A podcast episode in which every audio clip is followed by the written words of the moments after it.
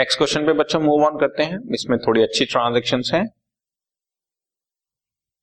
आप जरा देखें ध्यान से, स्टार्टिंग में Subhash started business with cash, goods and building.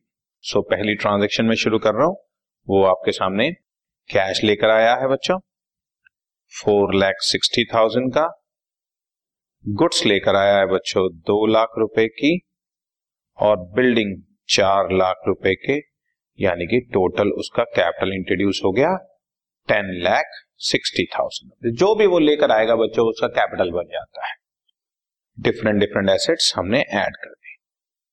He purchase goods for cash 1,00,000, so बच्चों 1,00,000 रुपया कैश में से माइनस हो गया और गुड्स में ऐड हो गया, कैश गई गुड्स आ गई बच्चों, तो 3,60,000 रुपए हमारे पास कैश है, 3,00,000 रुपए की गुड्स हो गई, 4,00,000 रुपए की हमारे पास बिल्डिंग है और हमारे पास कैपिटल में तो अभी कोई चेंज नहीं आया 10,60,000। He sold goods for cash costing 20,000 for rupees 30,000, उसने 20,000 वाले गुड्स 30,000 रुपीज में सेल किए हैं, तो 20,000 रुपए उसने माइनस किए गुड्स में से और 30,000 उसके पास कैश आ गया बच्चों, इससे उसको 10,000 का बच्चों प्रॉफिट हो गया, तो ये प्रॉफिट मैंने ऐड कर दिया। समझ रहे हो ना, कैपिटल बढ़कर कैश बढ़कर 3,90,000 हो गई, गुड्स 2,80,000 की रह गई हैं, बिल्डिंग अभी 4,00,000 की ही है, कोई चेंज नहीं है और कैपिटल 10,000 रुपए के प्रॉफिट से बढ़कर 10,70,000 हो गया है। इसके बाद बच्चों ट्रांजेक्शन नंबर 4 पे मूव ऑन करते हैं। He purchase goods from Raunak 1,10,000 रुपए की। मैंने तुम्हें पहले बताया जब पार्टी का नाम दिया हो कैश क्रेडिट कुछ ना लिखा हो तो इसका मतलब वो क्रेडिट है। सो 1,10,000 रुपए के हमने गुड्स खरीदे बच्चों, 1,10,000 रुपए हमने ऐड कर दिए गुड्स में। एक बार इसको मैं दोबारा से साफ से लिख देता हूं ताकि तुम्हें कोई कंफ्यूजन ना हो। 1,10,000 रुपए के गुड्स आए हमारे पास और 1,10,000 रुपए के हमारे क्रेडिटर्स इंक्रीज हो गए, ठीक है ना। इससे 3,90,000 मेरे पास कैश में कोई चेंज नहीं आया, गुड्स बढ़कर 3,90,000 के हो गए, 4,00,000 रुपए मेरे पास बिल्डिंग है, 10,70,000 कैपिटल है और 1,10,000 के मेरे पास क्रेडिटर्स हैं। टोटल 11,80,000 इधर है और इधर भी 11,80,000 है। मैं किसी भी लेवल पर जब भी चेक करता हूं तो ऑटोमेटिकली दोनों साइड से टैली होना चाहिए, ठीक है जी। अब नेक्स्ट ट्रांजैक्शन पे चलते हैं बच्चों।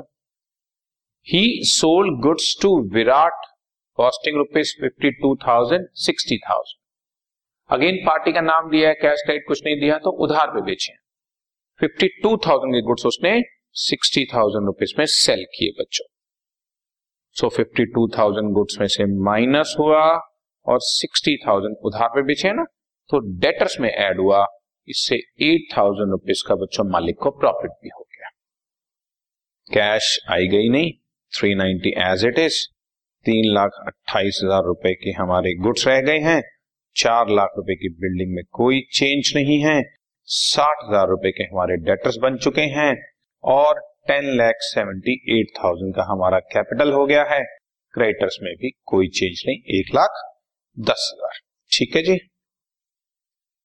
इसके बाद उसने रौनक को ना बच्चों, ये देखो मैं तुम्हारे को दिखाता हूं ये उसने रौनक से गुड्स परचेज किए थे 1,10,000 में और अब फुल सेटलमेंट में उसको 1,06,000 रुपए पे कर रहा है।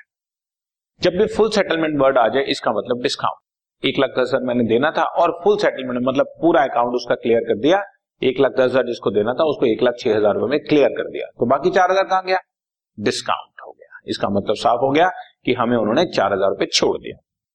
सो 1,10,000 रुपए हमारे क्रेडिटर्स में से माइनस हो गया बच्चों।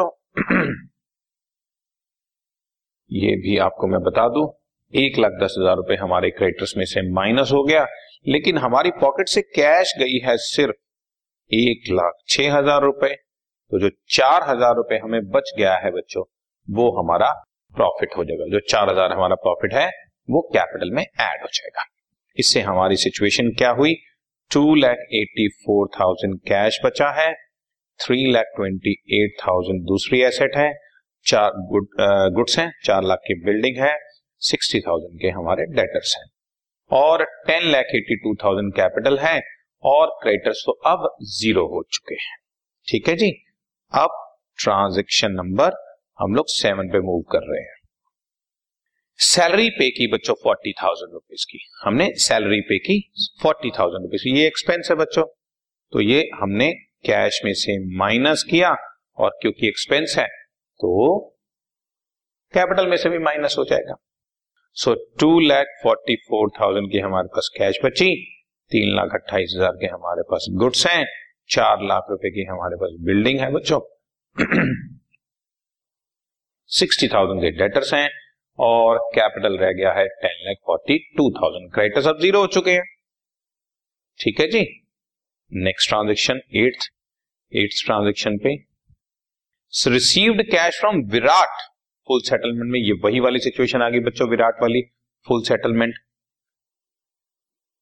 सेटलमेंट में 58,000 रुपीज हमें रिसीव हुआ, जबकि ऊपर हमने आपको दिखाया कि उससे लेना था बच्चों ये 60,000 रुपए, मिला 58,000, तो 2,000 रुपए का हमें लॉस हो गया, यानी कि हमने उसको डिस्काउंट दे दिया। सो मेरे डेटर 60,000 रुपीज जीरो हो गए और कैश आया सिर्फ 58,000 रुपीज। सो 2,000 रुपीज का लॉस हो गया, हमने डिस्काउंट दिया तो 2,000 कैपिटल में से सब्ट्रैक्ट हो गया। 3,02,000 मेरे पास कैश हो गया बच्चों, 3,28,000 के मेरे पास गुड्स हैं, 4 लाख रुपए की बिल्डिंग है, डेटर्स जीरो हो गए और कैपिटल 10,40,000 रुपए। ठीक है जी, फुल सेटलमेंट का वर्ड इसमें आपके सामने आ गया है। अब point number 9th, rent outstanding है 6,000, मतलब रेंट ड्यू तो हो गया लेकिन अभी आउटस्टैंडिंग है। सो ये मेरा एक्सपेंस हो गया, 6,000 कैपिटल में से माइनस हो गया और एक नई लायबिलिटी बनकर खड़ी हो गई 6,000 की, जिसको हमने नया कॉलम बना दिया लायबिलिटी साइड पर 6,000 रुपए का। ठीक है जी, तो ये आपकी सिचुएशन आपके सामने हर इक्वेशन में आ रही है। 10,34,000 आपका कैपिटल रह गया है और 6,000 की आपकी एक नई लायबिलिटी इंक्रीज हो चुकी है। अब पॉइंट नंबर 10th पे हम लोग मूव ऑन कर रहे हैं। 10th है बच्चों प्रीपेड इंश्योरेंस, आपका 4,000 रुपए का, आपने इंश्योरेंस पहले ही पे कर दिया है और मैंने आपको प्रीपेड इंश्योरेंस के बारे में आगे पूरा क्वेश्चन भी आएगा। कैश में से माइनस करके एक नया कॉलम खोल देते हैं एसेट साइड में ही, प्रीपेड इंश्योरेंस के नाम से एसेट साइड पर नया कॉलम खोल देते हैं और उसको कैश में से जैसा कि हम माइनस कर देते हैं, बिकॉज कैश पे कर रहे हैं। 2,98,000, 3,28,000, 4 लाख, 4,000, 10 लाख, 34,000 और 6,000। ठीक है जी, अब हम चल रहे हैं पॉइंट नंबर 11 पे। पॉइंट नंबर 11 आपके सामने, कमीशन रिसीव्ड बाय हिम 26,000 रुपए हमें कमीशन रिसीव हुई है। सो ये इनकम है, कैश में ऐड और कैपिटल में भी ऐड होगी, जितनी भी इनकम्स आती हैं कैश में और कैपिटल में ऐड हो जाएगी। एम आई राइट जी? सो मेरा कैश हो गया 3,24,000, 3,28,000, 4 लाख रुपए की हमारी बिल्डिंग है, 4,000 रुपए और यहां पर 10,60,000 है, क्रेडिटर्स कुछ है नहीं और रेंट आउटस्टैंडिंग मेरा 6,000 रुपए चल रहा है। नेक्स्ट ट्रांजेक्शन नंबर 12 में आपके साथ डिस्कशन कर रहा हूं। Amount withdrawn by him for personal use 40,000 रुपए, 40,000 रुपए उसने अगर पर्सनल यूज के लिए निकाला है बच्चों तो एक तरफ कैश में से माइनस हो जाएगा और एक तरफ कैपिटल में से, क्योंकि जब आप पैसा निकाल के लेके जा रहे हो बिजनेस में से तो बिजनेस में से कैश भी कम हो रहा है और आप अपने कैपिटल से लेकर जा रहे हो, इसलिए कैपिटल तो रिड्यूस हो ही रहा है। ठीक चल रहा है सब कुछ? ओके, इसके बाद आपको नेक्स्ट ट्रांजेक्शन पर लेकर चल रहा हूं। कैपिटल आपका 10,20,000 का हो चुका है। ठीक है, अब आपका नेक्स्ट ट्रांजेक्शन हो गया depreciation charge on building. Depreciation charge on building, आपका डेप्रिसिएशन का मतलब होता है बच्चों आपकी किसी भी एसेट की वैल्यू आपने रिड्यूस कर दी, या ऐसा कहें कि आपकी एसेट की वैल्यू रिड्यूस हो गई। तो आपकी जब भी किसी एसेट की वैल्यू रिड्यूस होगी तो ऑटोमेटिक है कि आपके लिए लॉस है। बिल्डिंग की वैल्यू कम हो गई और साथ ही में आपके लिए लॉस हो गया। बिल्डिंग में से 20,000 माइनस और ये कैपिटल में से भी माइनस हो गई। ये ट्रांजैक्शन नंबर 13 थी आपकी। बिल्डिंग की वैल्यू रिड्यूस हुई इसलिए बिल्डिंग में से रिड्यूस कर दिया, और क्योंकि ये आपके लिए लॉस है, क्योंकि किसी भी एसेट का वैल्यू डाउन हो जाए लॉस हो जाता है बच्चों, तो वो कैपिटल में से भी माइनस हो गया। ओके जी, ये आपके सामने सारी सिचुएशन साथ साथ चल रही है। हम हर ट्रांजैक्शन के बाद एक न्यू इक्वेशन बना रहे हैं। अब पॉइंट नंबर 14 पे हम फ्रेश कैपिटल इन्वेस्टेड आ गया बच्चों आपके सामने 1,00,000 रुपए, और फ्रेश कैपिटल इन्वेस्टेड अगर आपने इंट्रोड्यूस किया है तो इट इज जस्ट लाइक कि आपने जैसे कैपिटल इंट्रोड्यूस किया है बच्चों। सो 1,00,000 रुपए कैश में ऐड और 1,00,000 रुपए कैपिटल में ऐड, ये आपका फाइनल सिचुएशन आपके सामने पड़ी है।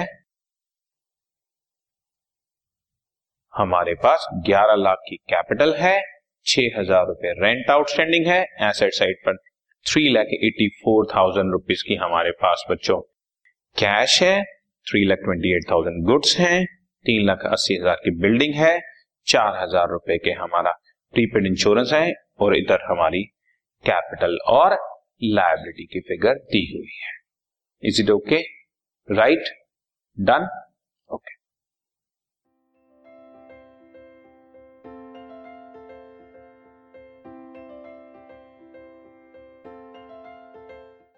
This podcast is brought you by hub hopper and Shiksha Abhiyan. अगर आपको ये पॉडकास्ट पसंद आया तो प्लीज़ लाइक, शेयर और सब्सक्राइब करें, और वीडियो क्लासेस के लिए शिक्षा अभियान के यूट्यूब चैनल पर जाएं।